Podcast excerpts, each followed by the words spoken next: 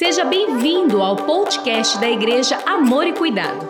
Para você ficar por dentro de tudo o que está acontecendo, siga o nosso perfil no Instagram, arroba IAC Aracatuba. Somos uma família para pertencer.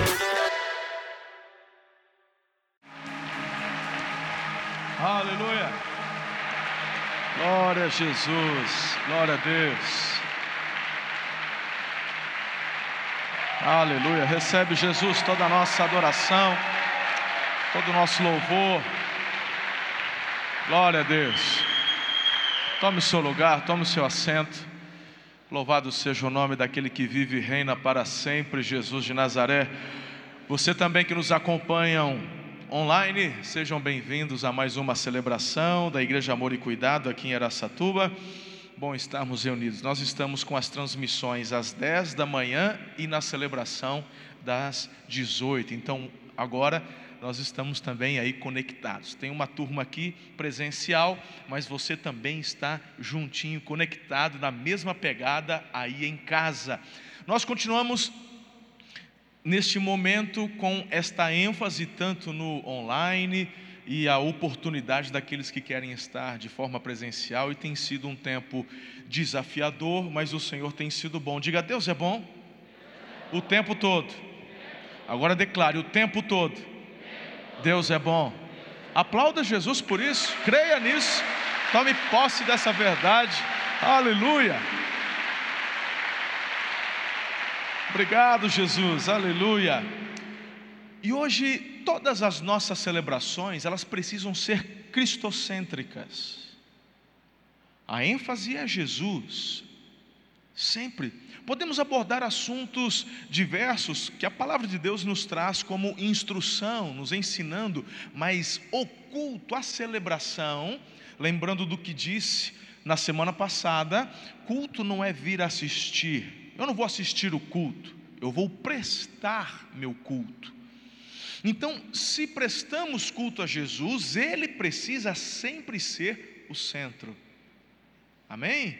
Mas de uma forma é, bem específica, hoje, neste domingo, quero trazer uma mensagem que também vai falar apenas deste único caminho. E eu quero compartilhar com vocês sobre esta saída que é Jesus. Jesus é a única saída. E eu quero trazer aqui alguns estudos de caso. Eu não gosto daqueles programas de televisão, né? Aqueles normalmente passa a tarde alguns canais, estudos de caso, né? casos de família, né? pensa na baixaria, claro. Mas hoje nós vamos fazer alguns estudos de caso de pessoas que estavam sem saída e tiveram um encontro com Jesus.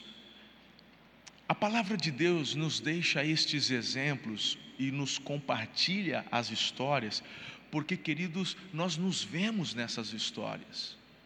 Às vezes temos a tendência de olhar para a palavra de Deus e acharmos sabe, meu Deus, o fulano, o beltrano, a mulher não sei o quê, a, a, do fluxo de sangue, a adúltera, olha que fé, que extraordinária. E se duvidar, tem gente que abre a igreja da mulher adúltera. É, é um negócio assim, né? Porque essa mania de querer endeusar as histórias. Aprenda uma coisa que eu vou te dizer. A história só é bonita depois de contada, irmão. Na hora é igual, é dolorido, é difícil. A impressão que temos é que não vamos passar, que não vamos conseguir. A história é bonita depois de contada, depois de compartilhada. Então, vamos compartilhar algumas histórias hoje aqui. Sabe que o nosso culto está um pouquinho reduzido, eu preciso ser aqui comedido, é, ou melhor, tenho que sintetizar um pouco mais, não posso me delongar muito, mas eu tenho certeza que hoje vai ser um dia extraordinário na sua vida, porque a realidade destas histórias se concretizará na sua história, em nome de Jesus. Ora comigo mais uma vez. Então vamos clamar ao Senhor, Pai. Nós te agradecemos porque o teu Espírito que habita em nós nos ensina, nos molda, nos leva a compreender todas as coisas.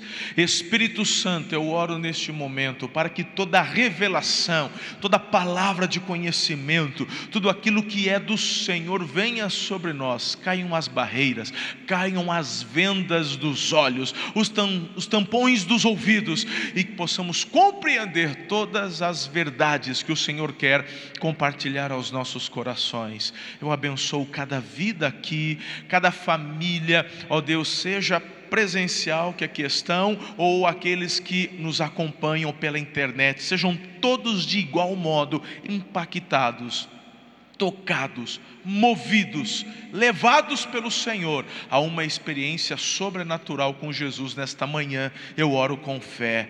Amém.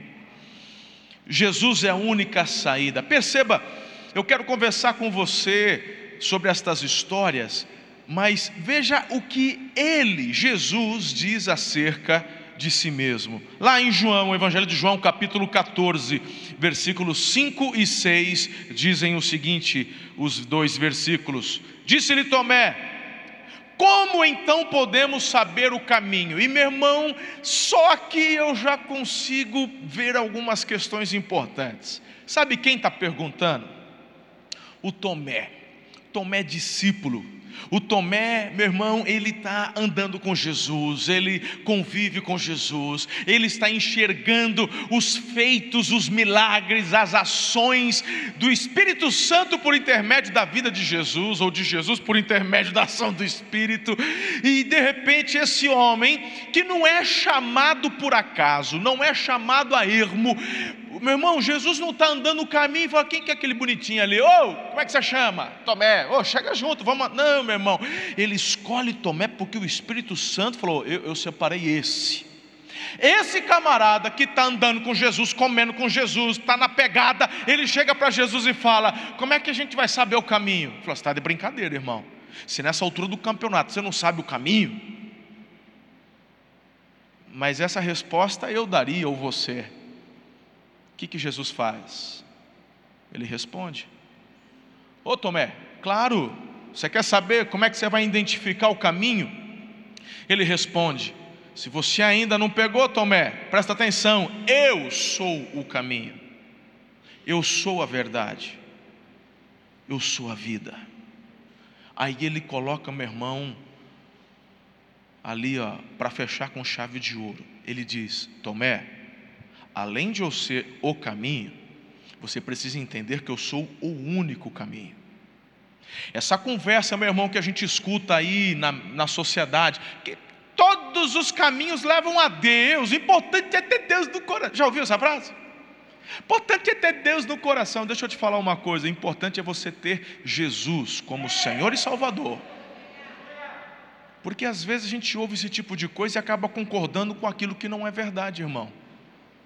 Você não precisa de uma mega heresia para tirar você do caminho, basta uma gota de mentira num balde de verdade. A maioria das seitas são inspiradas com versículos bíblicos. Que história é essa que todo caminho leva a Deus? Que história é essa que o importante é ter Deus no coração? Ah, eu sou traficante, mas tenho Deus no coração. Ah, eu sou assassino, mas tenho Deus no coração. Eu tenho três esposas, mas tenho Deus no coração. Ah, por que dos infernos, irmão? Que conversa é essa? Espera lá. A gente vai conversar um pouquinho sobre isso durante a nossa meditação aqui. Ele diz: Eu sou o único caminho, não um, um dos. Aí ele passa a régua: ninguém se achega a Deus, ninguém vem ao Pai se não for por mim. Não tenta inventar moda, não tenta inventar roda, irmão. Você já percebeu que tem tanto líder, tanta igreja, tanto pastor tentando inventar a roda? Conversa. A igreja não é nossa, é de Jesus. Ele é o cabeça da igreja. Nós somos chamados para compartilhar esta mensagem do reino, essa mensagem de salvação, de libertação. Não para inventar uma nova. Nós não somos chamados para adaptar a mensagem à tua realidade. Porque, meu irmão, cada dia surge uma moda diferente. Se a moda pega, aí a gente tenta emendar a realidade e a verdade da palavra de Jesus para se encaixar na vida do fulano. Ô meu irmão, não é desse jeito. Ei, você, fulano, se enquadre e se encaixe nas palavras de Jesus. Quem está comigo até aqui? Vai balançando a cabeça que com a máscara não dá para eu pegar muito bem aqui, ainda mais quem usa óculos, aí eu não consigo nem desconfiar o que está passando na tua cabeça, né, irmão?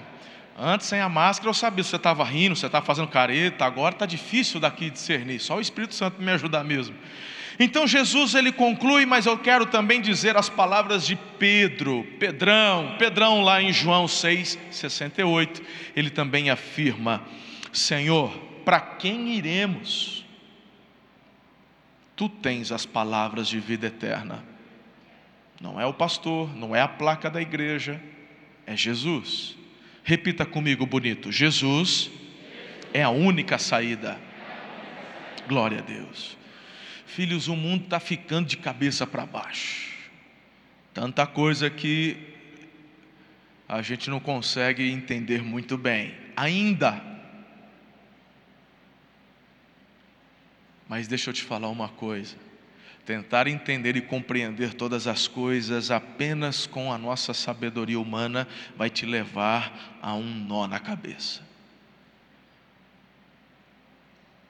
O que fazer? Para onde ir?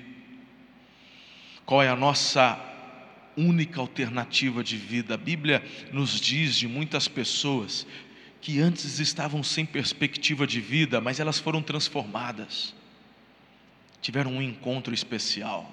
Eu olho, por exemplo, por exemplo, para o ladrão na cruz. Tá, o, o ladrão, ele ouve uma frase de Jesus extraordinária. Jesus falou assim: Eu garanto, você está hoje, ei, hoje você vai estar comigo no paraíso. Meu irmão, mas eu queria que você se colocasse no, no lugar do ladrão. O ladrão já está condenado, o ladrão não está num processo, filho.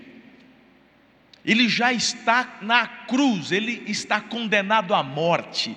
Ele tem as duas mãos e os dois pés presos, pregados na cruz, igual Jesus. Está Jesus no meio e tem um bandido, um ladrão condenado de cada parte. Aí você pergunta: que saída que esse cara tem? Hum? O, o outro, o outro tira sarro, Oreol. O outro fala assim: é, você não é o Jesusão aí, você é o que andou. Meu irmão, o outro ladrão, ele não faz um pedido, ele faz uma afronta. Porque quando ele diz assim, salva-te a ti mesmo e a nós também, ele não está fazendo um pedido, ele está confrontando. E você e eu precisamos entender: se queremos fazer a opção da única saída, Relacione-se com Jesus da forma certa, não do jeito que você quer. Tem gente tentando tirar satisfação de Deus.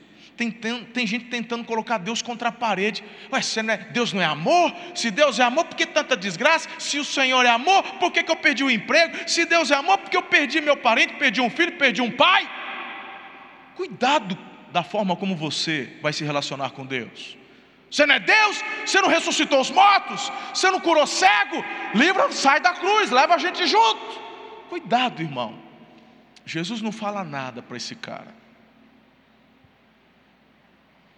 Mas o outro fala assim: você é, é louco? Você não teme a Deus, rapaz? Você e eu, a gente está aqui porque merece. Mas ele não fez nada.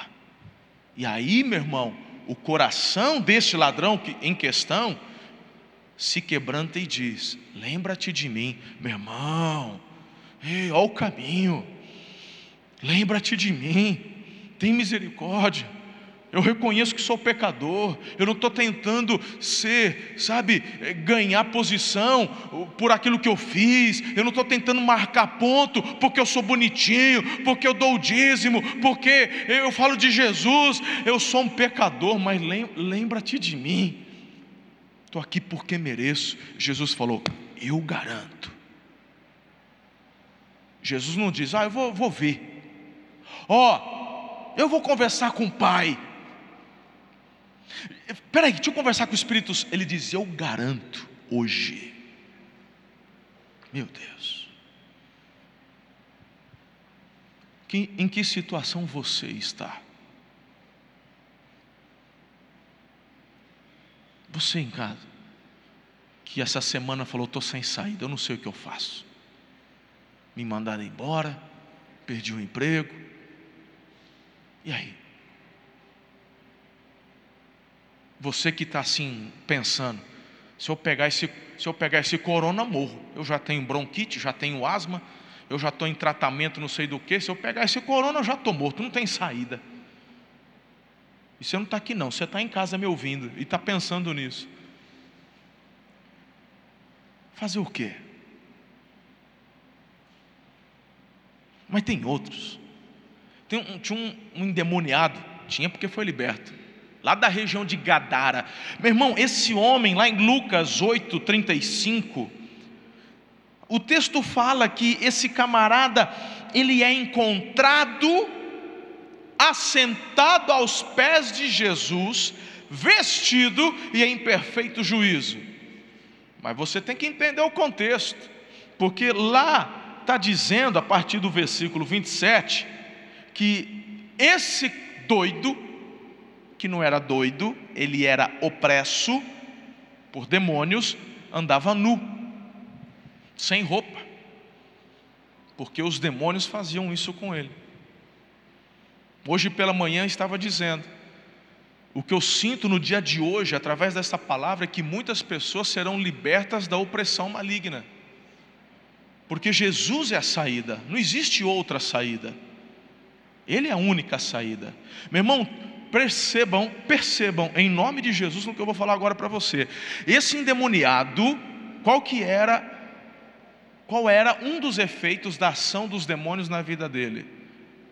viver isolado, sozinho. A Bíblia diz que ele não tinha casa, não ficava em casa, e o lugar que os demônios levavam para ele ficar era no meio dos sepulcros.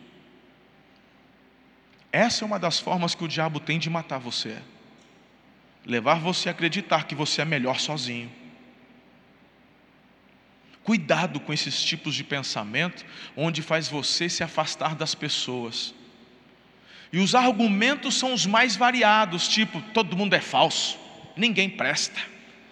Ah, porque a gente começa a confiar em alguém, daqui a pouco a gente está levando facada. Bem-vindo ao mundo, é isso aí, mas você também já, já traiu alguém, você também, meu irmão, já foi amigo de alguém e abandonou. Larga a mão de ser hipócrita.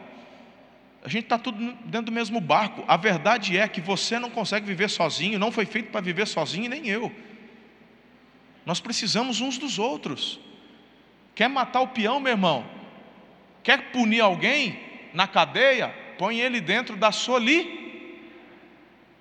Pessoas que ficam em solitária começam a ficar doentes mentalmente falando, começam a surtar. Por quê? Porque você não foi feita para ficar sozinha.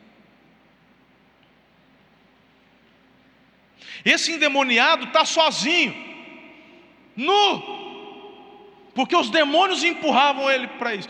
Esse endemoniado, quando era preso, eles botavam correntes. A Bíblia fala que essa legião de demônios fazia com que estas correntes fossem quebradas e levava ele para o isolamento.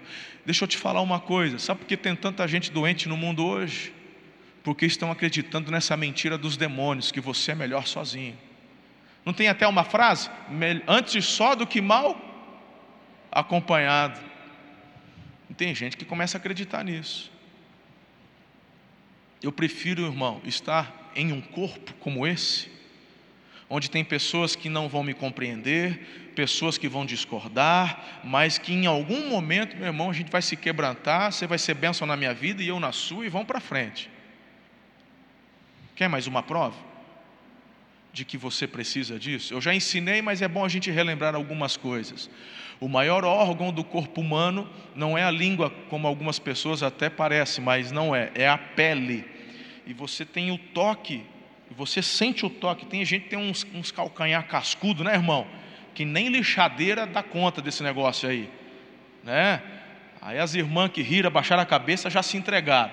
Mas tem uns creme bom aí, meu irmão, que vai ajudando, mas tem, não é? Mas mesmo no calcanhar cascudão, se você relar, você sente. Tem as irmãs que ficaram duras agora, eu não vou me entregar, eu não vou me entregar.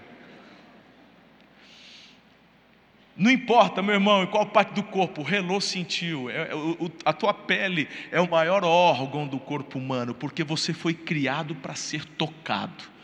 O dia que você nasceu, o dia que você saiu do ventre da sua mãe, você pode perguntar para qualquer pediatra, você pode perguntar para qualquer obstetra, pergunta para qualquer psicólogo, é fundamental. Meu irmão, quando você sai do ventre da sua mãe, para onde você vai? O médico te pendura, corta o cordão, dá aquela lavadinha assim, joga um paninho, esfrega, e aí você vai parar onde, irmão? Você vai parar lá na fartura, né? Tem dois montão carregado de leite te esperando. É ou não é? E você, mãe, que já amamentou no nascimento, você fez o quê? Vai, vai logo aí, vai, vai, esvazia o trem logo aí, que eu ainda estou na anestesia. É assim que você fez? Ó, ó, o braço. Você já pega um nenenzinho, você já dá uma rochada por baixo aqui, aperta a picanha dele aqui por baixo, a outra mão por cima já dá outra rochada aqui, você junta nos montes de Sião aqui. É ou não é? É ou não é? Muitas pessoas que têm problemas de rejeição, começa às vezes aí porque você foi criado para sentir o abraço, sentir o afago, mas a ação demoníaca é querer levar você para o isolamento. Cuidado com esse tipo de pensamento. Quantas pessoas agora, onde temos que ter um distanciamento, porque é uma questão de preservação e a gente precisa respeitar, mas quantas pessoas em casa estão ficando malucas, doidas? A emoção está fora por falta, meu irmão, desse contato. Fala a verdade, você que veio hoje aqui presencialmente, você estava com saudade, não só de adorar a Deus, porque você estava em casa, mas você também estava com saudade de sentir o ambiente, mesmo sem poder abraçar, sem pegar na mão, né? Mas você sentia falta disso, não sentia? Você foi criado para isso. Então, pelo amor de Deus, faz o seguinte: abraça mais o teu quem está morando, vocês estão dentro da mesma casa? Então abusa dos abraços lá em casa. Se você é da linha meio antiga, não era muito. Meu irmão, dá umas arrochadas na patroa, varão. Chega lá, vem cá, mulher. Dá, ela está fazendo ali a comida, já chega lá no cangó, dá uma arrochada nessa nega aí. Dá, oh, minha linda, vai lá no maridão. O maridão está lá fazendo, limpando as tiriricas do jardim. Chega lá, dá um abraço nele, abraça o filho, abraça o pai porque a gente não está tendo isso agora fora, não está tendo na igreja, então multiplica isso dentro de, dentro de casa, deixa o Espírito Santo te levar a ser curado, liberto, e precisamos tanto disso, irmão. Quem está entendendo? Amém ou não amém? Meu Deus, eu não saí da introdução, eu preciso entender que o tempo é. Mas vamos lá, a gente tem a história da mulher com hemorragia, que recebeu, ela tocou em Jesus e foi curada. A mãe cananeia, que a filha era endemoniada, e ela busca Jesus e recebe também a, a, a, cura, a libertação sobre a vida da filha. A prostituta, que foi condenada pelos fariseus, e os fariseus com pedras nas mãos para poder matar aquela mulher. Meu Deus, e, e meu, irmão, a viola já tinha ido para o saco já. Estas histórias, quando eu falo do Zaqueu, aquele cobrador de impostos, corrupto, ninguém gostava dele, ninguém, vivia isolado, sozinho. Estas seis histórias aqui em questão, elas nos trazem questões e pensamentos de que, meu Deus, não tem o que fazer, mas elas encontraram uma saída. Duas coisas em comuns que todos os seis tinham: primeiro, sofrimento, segundo, a esperança que acharam em Jesus. Então, de forma objetiva, eu quero trazer para você um ensinamento sobre a vida de cada um deles. Como eu disse, eu não tenho tempo para bater aquele papo gostoso que eu gosto, com bastante tempo, mas em cima de cada história há um ensinamento precioso que você e eu podemos e devemos absorver. Você está comigo aí? Pessoal de casa, tá junto? Não vale deixar a televisão ligada e acompanhar o, o, o culto pelo celular, hein? Eu não estou vendo, mas o Espírito Santo está aí, hein? Olha lá, hein? Você toma tenência. Você está cochilando porque você está deitado no sofá. Senta, varão de guerra. Senta direito. Aleluia. Vocês estão rindo, mas eles acompanharam o culto online deitado algumas vezes. Aí, ó. Estou falando, esse negócio de web crente aí, rapaz. Você acha, rapaz? Né? Eita. Primeiro lugar, creia hoje que Jesus é tua única alternativa de misericórdia. Quando eu vejo a história da mulher adúltera, irmão, eu fico assim, sabe? Porque homens, pessoas condenam, como nós somos rápidos para condenar, como nós somos rápidos para rejeitar, mas Jesus é a tua única alternativa de misericórdia pura, genuína.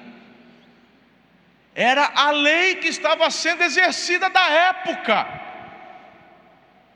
Aquela mulher foi pega em adultério e os fariseus com pedras nas mãos. Aquela mulher já estava condenada à morte. Imagine a angústia daquela mulher. E meu irmão, não é pedra de estilingue.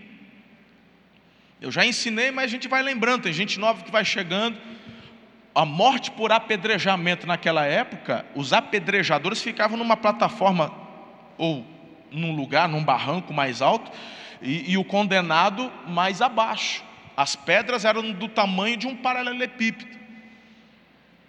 E aí, eles pegavam essas pedras e de cima para baixo jogavam. Agora, meu irmão, até essa pessoa morrer, quantos ossos ela já não tinha quebrado? Imagine você um paralelepípedo pegando de lado assim no joelho, o joelho já vlau. Outra pega na canela. Quem já bateu a canela na, na quina da, da cadeira já? Você já chora quando o dedinho dá sinal de seta, meu irmão. Você pega o dedinho na, canta, no, na quina, imagina levar um, uma pedra, Alexandrão, de paralelepípedo no meio do fêmur e o trem dá uma fratura exposta. Até acertar um na cabeça que apaga. Pensa na angústia dessa mulher. Morri. Acabou.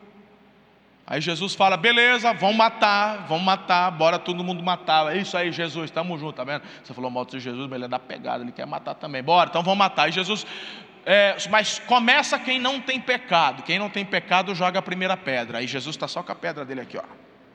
Bora. Aí os caras, rapaz, agora lascou de vez. Aí um joga a pedra, outro joga, outro joga. O único que podia atacar a pedra era Jesus. O que, que ele faz? Eu também não te condeno. Aí vem o que eu estava dizendo no início do nosso bate-papo hoje. Jesus não diz assim, vai lá, filha, manda brasa, a vida é curta, aproveita. Vai lá, curte a vida, manda, eita.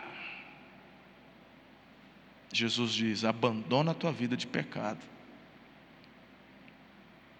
Andar com Jesus, escolher a saída, não é usá-lo como muleta Fazer de Jesus a tua saída não é você continuar dando vazão ao que você pensa ou ao seu estilo de vida e usá-lo como um esparadrapo, um tampa-buraco.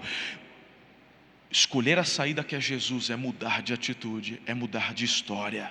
Jesus olha para ela e fala: Eu também não te condeno, mas muda de vida, abandona o teu pecado.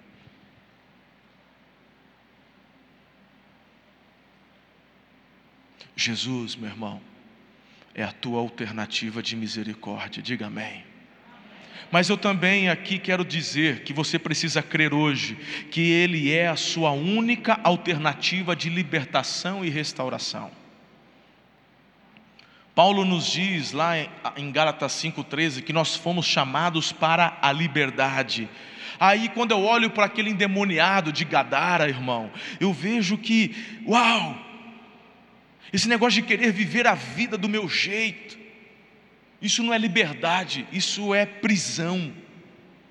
Da liberdade para a carne, ser governado, influenciado, dirigido pelos demônios, é viver numa prisão. Nós somos chamados para experimentar libertação e restauração. Tem muita gente que quer restauração, mas se esquece que o primeiro caminho da restauração é a libertação. Tem gente que vem chorando, pastores, nos ajudam, meu casamento acabou, eu preciso de restauração, mas ele não quer libertação. Ele quer que a esposa volte para casa, mas ele não quer abandonar a vida de adultério. Ele quer que o marido, ela quer que o marido volte para casa, mas ela não quer mudar o jeito dela, de autoritária, de tal, tal, tal. O filho quer restauração com o pai, mas ele não quer honrar o pai. Depende do pai para viver, comer, vestir, mas meu pai é quadrado, não entende. Quem manja das coisas é meu professor. É o, é o meu design, é o meu web influencer, digital influencer. Quem manja das coisas é meu digital influencer. né? Ah, porque ele conta umas piadas, ele fala a verdade e a gente ri. Ele que manja das coisas. Mas meu pai, meu pai é quadrado, ele não entende. Até esse pastor tenta, mas também sabe nada. Meu digital influencer que é maravilhoso, ele sabe das verdades. Não existe restauração sem libertação. Não existe. Agora preste atenção numa verdade que eu quero trazer para você aqui. Quando a legião que estava naquele homem enxerga Jesus, eles se prostram, porque Jesus havia dado a ordem para que se retirassem. Está no texto, é só você acompanhar, tá bom? Eu estou parafraseando para a gente ganhar tempo, mas está no texto. Aqueles demônios estavam com medo, olha isso, Sandra. Eles estavam com medo. Medo do quê? Eles tinham medo de que Jesus os mandassem para o abismo. Há uma casta demoníaca que está solta na terra. O diabo, lembra quando, quando ele dialogava com Deus acerca de Jó, e Deus pergunta: De onde você vem, Satanás? Ele diz: De rodear a terra e passear por ela. Então há uma casta demoníaca que ela está solta e ela está aí oprimindo, como eu já compartilhei agora há pouco. Mas há uma outra casta demoníaca que está aprisionada com correntes espirituais. A Bíblia fala que o lugar onde esses demônios estão é um lugar chamado abismo. Não é o inferno, é o abismo. Pode até ser um lugar espiritual igual, mas há um lugar específico onde estes demônios não estão permitidos de saírem. E esse, esta legião que estava no endemoniado, eles estavam com medo, dizendo: por favor, não nos mande para o abismo. Mesmo sabendo que estão condenados. Tem gente que fala assim: ô oh, pastor, se o diabo é o causador de tanto mal, vamos orar para ele se converter e a gente resolve. Nossa, tem gente que, puxa, como eu não pensei nisso antes? Pô, pelo amor, irmão, o diabo já está condenado. Não tem chance para ele, nem para ele, nem para os demônios. Só você, irmão, que foi criado à imagem e semelhança de Deus, tem a oportunidade, enquanto em vida, de fazer a escolha pela única saída que te leva à vida eterna. Estes demônios estão condenados, e mesmo sabendo que estão condenados e que um dia serão lançados definitivamente no lago de fogo, eles não queriam ir parar nesse lugar chamado abismo. Aí, meu irmão, qual é a conclusão que eu chego? Eu vejo tantas pessoas que estão desprezando suas vidas, tratando suas vidas espirituais de qualquer maneira, não dando importância no que diz respeito à salvação da sua alma. Deixa eu te dizer uma coisa: negligenciar a salvação de Jesus é ir além de onde os demônios estão. Porque se demônio tem medo de ir para o abismo, você e eu deveríamos estar lotando as igrejas, nos rendendo aos pés da cruz, mudando de vida, para nunca ir para esse lugar de perdição eterna. Mas a boa notícia é que Jesus, Ele é a tua única saída de libertação e restauração hoje, agora. Que, que eu tenho que fazer, pastor? Você não tem que comprar, você não tem que, você tem que se render, crer. Crer. Terceiro, Jesus é a sua única alternativa de salvação. O ladrão na cruz. Quem que poderia livrar, meu irmão, aquele ladrão? Um foi para o inferno, mas o outro se rende e é alcançado, é salvo. E a garantia? A garantia não é do chinês lá, não. A garantia não é do Zé da loja. A garantia não é, a garantia é o próprio Jesus. Ele diz: Eu garanto. Hoje você vai estar comigo no paraíso. Pastor, e hoje, qual que é a minha garantia? Efésios, capítulo 1, versículo 13. Depois que crestes no evangelho da salvação, fostes selados com o Espírito Santo da promessa, que é a garantia da sua herança, da sua salvação. Jesus, ele subiu, retornou, mas ele disse: Enviarei o outro consolador, que é o penhor, a garantia.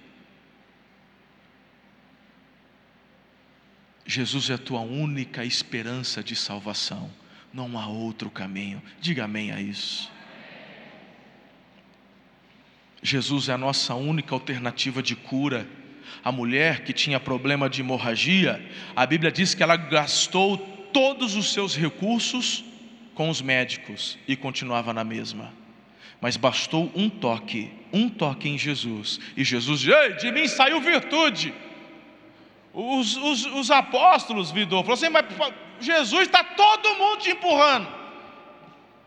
Na época podia aglomeração, não tinha coronavírus ainda, estava todo mundo junto, empurrando. Jesus não dá para saber, não, de mim saiu virtude. E aquela mulher entendeu que Jesus é a única saída de cura. Ele quem tem a última palavra. Ele tem a última palavra. E por fim, queridos, aliás, penúltimo, a mulher de Caná da Galileia entendeu que Jesus é a única alternativa de paz. Como assim? Imagine você pai, mãe, e tem um filho, uma filha, que é atormentado por demônios. Não tem o que fazer. Não tem psicólogo que dê jeito, não tem psiquiatra que dê jeito, não tem lexotan que acalma. O trem é feio. Uma hora está bem, outra hora o demônio joga ela no fogo, outra hora joga o moleque na água, que isso é uma outra história, mas é, o efeito é o mesmo dos demônios. Essa mulher está desesperada já fiz de tudo, não tem quem dá conta, quem dê jeito. Ela vai até Jesus, Jesus tem misericórdia, e o judeu, na época, olhava para o estrangeiro e havia uma, chama, que eram uns cães, né? Aí Jesus fala, mas não é justo eu tirar comida dos filhos para dar para os cães. Olha a fé da mulher, fala assim, mas até os cachorros se alimentam das migalhas que caem. Eu creio em ti, Jesus. Tu és a única saída. Se tivesse outra, eu iria. Mas. Aí Jesus fala: Olha o tamanho. Jesus elogiou a fé da mulher. E a Bíblia diz: naquela hora, a menina foi liberta. A maior experiência não foi da libertação da menina, foi da mãe que encontrou paz.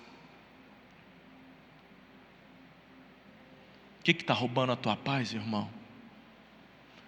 O que está roubando a tua paz aí em casa, mulher? É incerteza do futuro, você não sabe o que vai acontecer.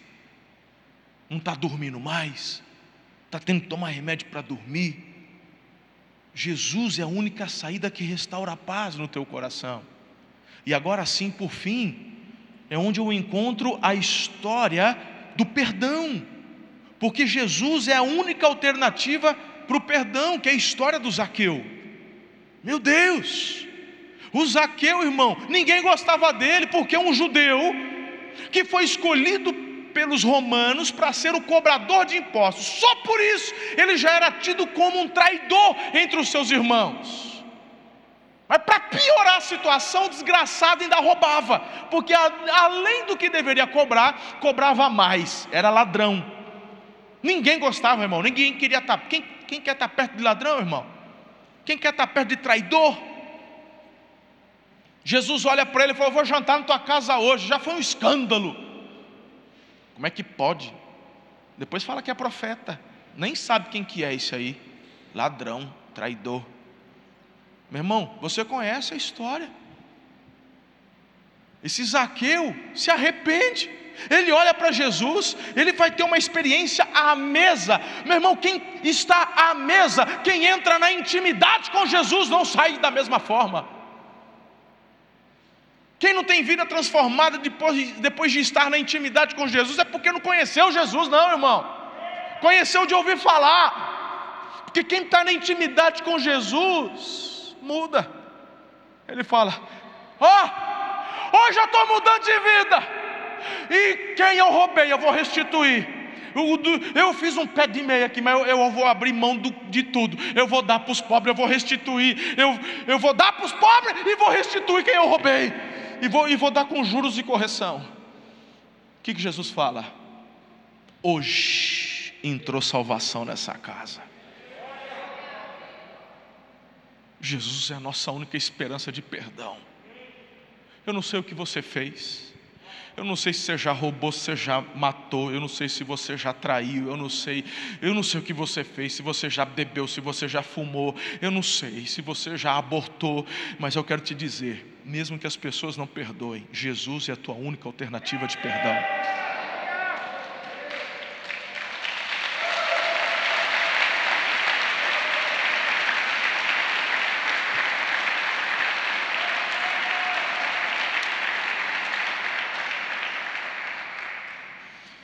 Deixa eu concluir nessa manhã. Acabei passando um pouquinho. Mas deixa eu compartilhar em poucos minutos a minha história. Eu contei no primeiro culto. Eu nasci, irmão, na igreja. Eu tive o privilégio de ter um pai e uma mãe que me criaram dentro da igreja. Igreja Batista em Tupã, a 120 quilômetros daqui. princípios da palavra, eu não entendia muito. Era uma igreja mais tradicional, mas os princípios, aprendi que Jesus é o caminho, a verdade, a vida.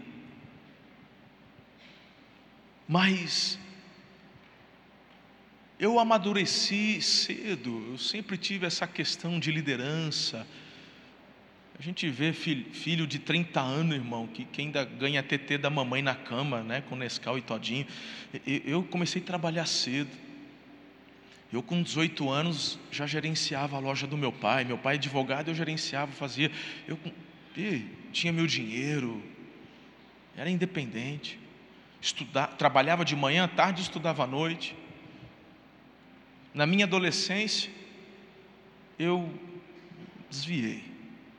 Mas, mesmo desviando, eu sempre fui criado com a educação de honrar pai, respeitar pai. Nunca na minha vida afrontei meu pai. Mãe, de vez em quando, a gente queria levantar a voz, né? Homem é um caser, né? A mãe falava, aí tentava erguer a voz, mas no final do dia ela dedurava para meu pai, coro, aleluia, graças a Deus, pelas burdoadas que eu tomava do meu pai que me fez ter tenência e crescer respeitando o pai e mãe. Então, mesmo me desviando, por respeito ao pai e à mãe, eu tentava ter a vida dupla. Então, eu ia para a igreja, religiosidade, estava lá, sentava lá no fundão, bagunçava o coreto.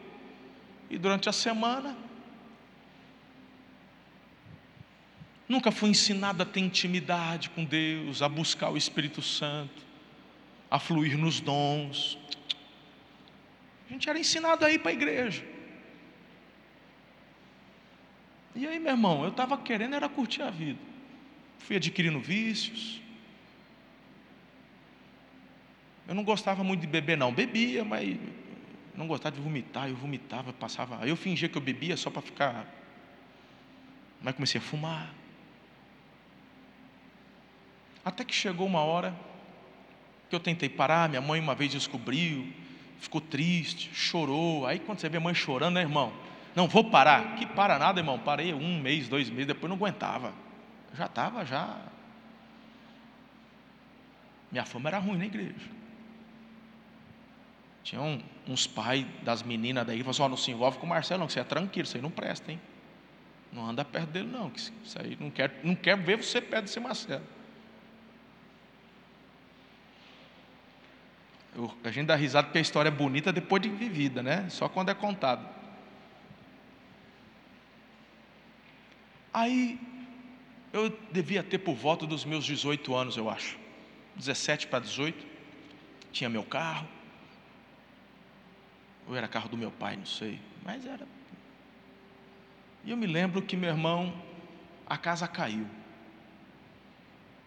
Tinha ido para casa de um amigo, tal, e aí sempre tem um, um cagueta na história, não tem? Aí o cagueta, e eu tinha aquela vida dupla, ia na igreja, ajudava no que tinha que ajudar, mas o cagueta entregou. E minha mãe que era líder, minha mãe era líder da adoração na época, e estava até fazendo um ensaio, era final de ano, e estava ou comecinho de ano, acho que era final de ano, porque estava preparando, ensaiando para acampamento de carnaval, e eu tocava contrabaixo na época. É, aqueles doidos que ficam naquele canto ali, ó. Tocava contrabaixo. Muito sem vergonha, né, vai? Fumando, bebendo, mentirada, mas estava lá. Quando minha mãe descobriu, a gente estava indo para uma chácara, na casa da minha tia, porque a gente ensaiava lá fora, tal. Eu tinha tomado a decisão porque até então eu nunca tinha confrontado os meus pais por muito respeito, mas agora já 18 anos, 17 para 18. Falou: quer saber, meu irmão? Eu vou meter o pé na jaca. Eu estava doido, irmão. Porque não tem coisa pior do que ter vida dupla, não tem coisa pior do que você ter que mentir, esconder. Eu não aguentava mais. Eu queria viver um mundão, eu queria, meu irmão, era poder pegar meu maço de malboro e meu isqueirão bonitão das era zip, eu chamava aquela desgraça. Eu queria, era, sabe, tirar o meu cigarrão e fumar e, e fazer o que eu quisesse. Eu, eu falei, chega, acabou. Agora eu vou meter o pé na jaca, já que caguetaram, e, e agora eu já estou grande, não vão me bater mesmo, porque quando eu era, o pau comia quando eu era mais novo, agora já estou grandão, não vão me bater. Eu tomo minha, minhas decisões, vou fazer o que eu quero. Meu irmão, eu cheguei, mas decidido, que eu sabia que minha mãe tinha sabido também, mas ela não falou nada, e a gente foi todo mundo lá para a chácara, era de noite. Ela chamou todo mundo para lá de fora, um lugar aberto, na grama, céu, fez um círculo, sei lá quantas pessoas, tinha umas dez pessoas. Fez um círculo. E o coração fechado. Falei, ah, hoje eu raso, deixa ela falar o que tem que falar, e eu já, daqui eu já vou embora. Sério, tava, eu, tinha, eu tinha tomado a decisão. A hora que essa mulher começa a falar, não era ela. Eu não sei te explicar. Meu irmão, se tinha uma coisa que eu já tinha ouvido da minha vida inteira, era a bronca da minha mãe. Sermão de mãe, sermão de pai. Eu sabia decor, mas a hora que aquela mulher abre a boca, não era ela. Tinha fogo que saía da boca daquela mulher. E eu que estava duro que nem uma pedra, dizendo: acabou, chega, não quero mais. A minha escolha é o mundo, a minha escolha é o vício, é isso que eu quero. Eu estava convicto, eu tinha certeza. E conforme as palavras saíam da boca dela, aquilo ia arrebentando como dinamites implodindo uma mina de pedra. E conforme ela ia falando, as lágrimas começavam a descer. Quando eu me vi, eu estava no chão em prantos, em lágrimas. Mas eu já tinha passado por situações como aquela. Não era a primeira vez que eu me arrependia. Não era a primeira vez que eu chorava, não era a primeira vez que eu pedia perdão. Mas aquele dia foi o dia que eu escolhi a saída.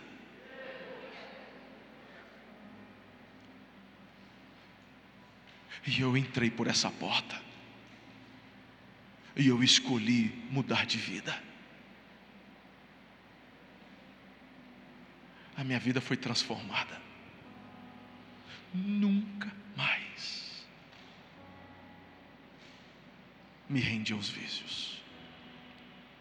Nunca mais. Eu fui liberto naquele dia.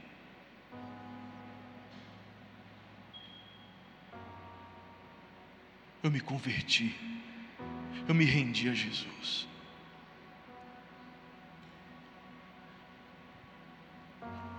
Me emociona de lembrar, porque quando eu era criança, eu me lembro num culto de domingo de manhã, numa mensagem missionária, Pastor Carlos Vater pregava e eu me lembro de falar no meu coração: eu nunca na vida vou ser pastor, nem missionário. E depois dessa experiência, quando eu entrei pela porta, quando eu me rendi a Jesus, passaram as férias, passou o carnaval, retornamos. Eu ainda tinha que estudar, tinha escola, eu tinha uns 17 anos vai vindo aqui na memória, não tinha 18 ainda.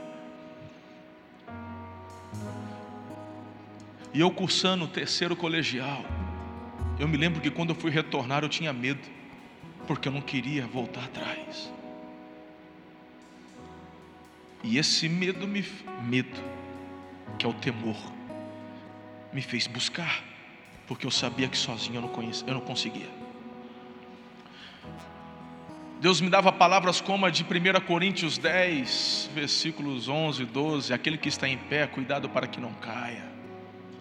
E aquilo me fazia ler a palavra, mergulhar na palavra, me alimentar da palavra, me fortalecer, porque depois que você encontra o perdão, a paz, a cura, a salvação, a libertação, meu irmão, você não quer voltar para o chiqueiro.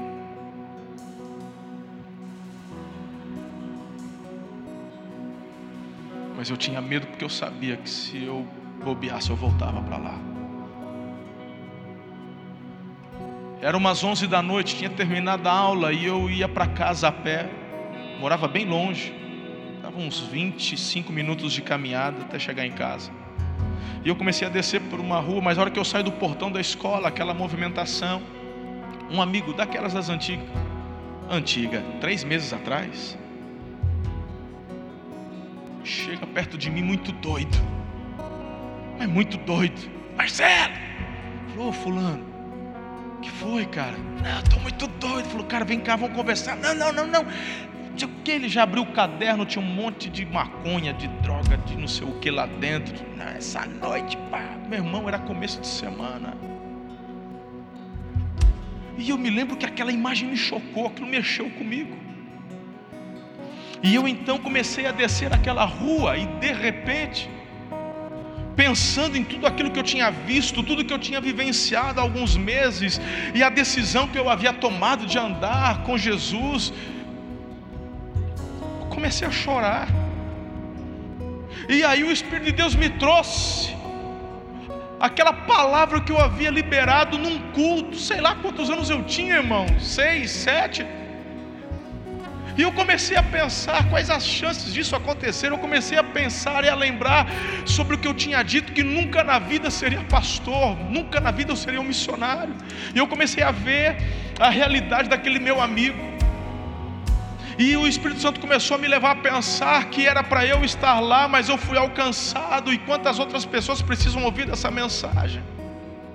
E naquele dia à noite eu disse: Senhor, eu retiro o que eu disse. Eu estava sozinho, irmão, andando na rua e conversando com Deus em lágrimas, dizendo: Eu retiro o que eu disse.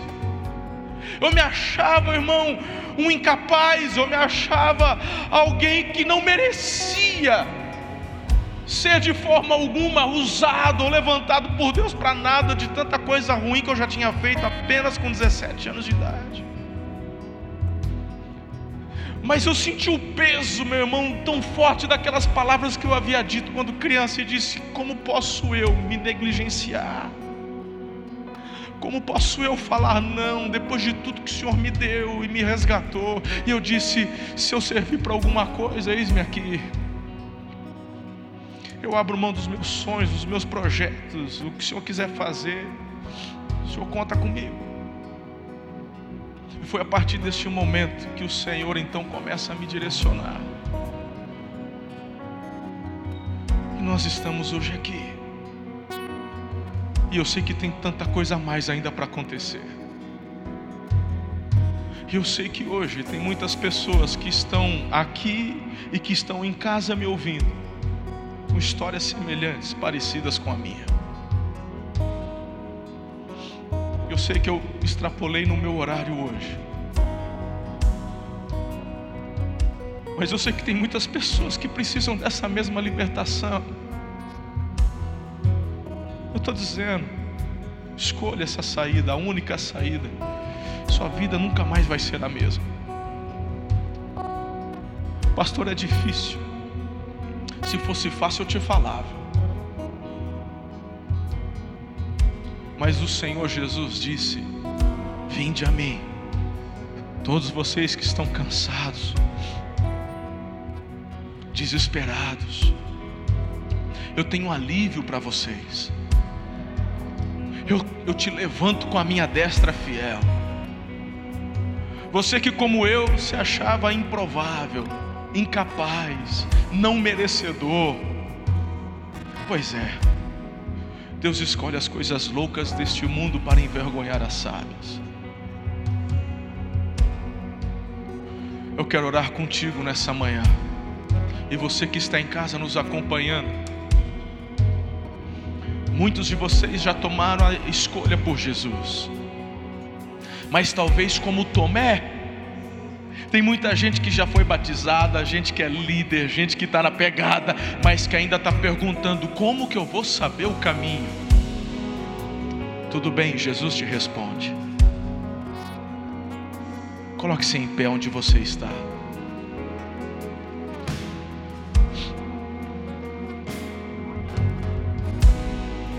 Esse é um domingo que se fosse num dia normal, esse lugar já estaria tomado de pessoas.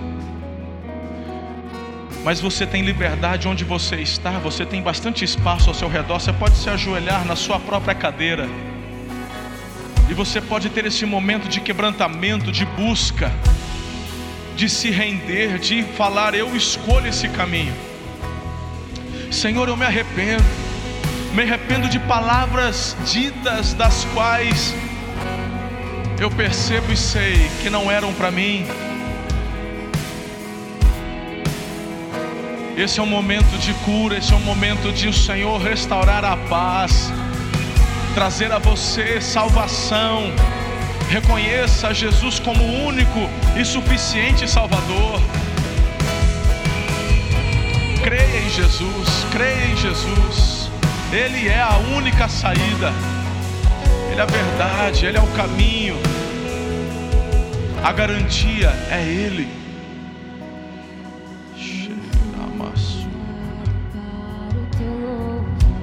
Só Jesus é a sua porta para a vida.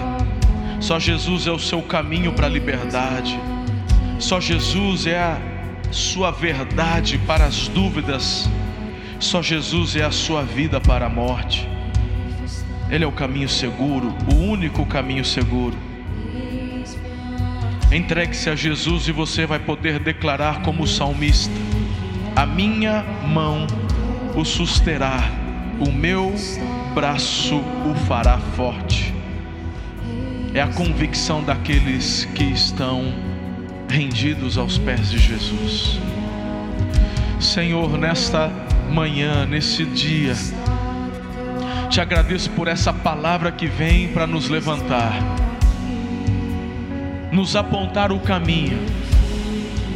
Senhor, as seis histórias que nós compartilhamos hoje são uma síntese de todas as nossas histórias, das nossas experiências.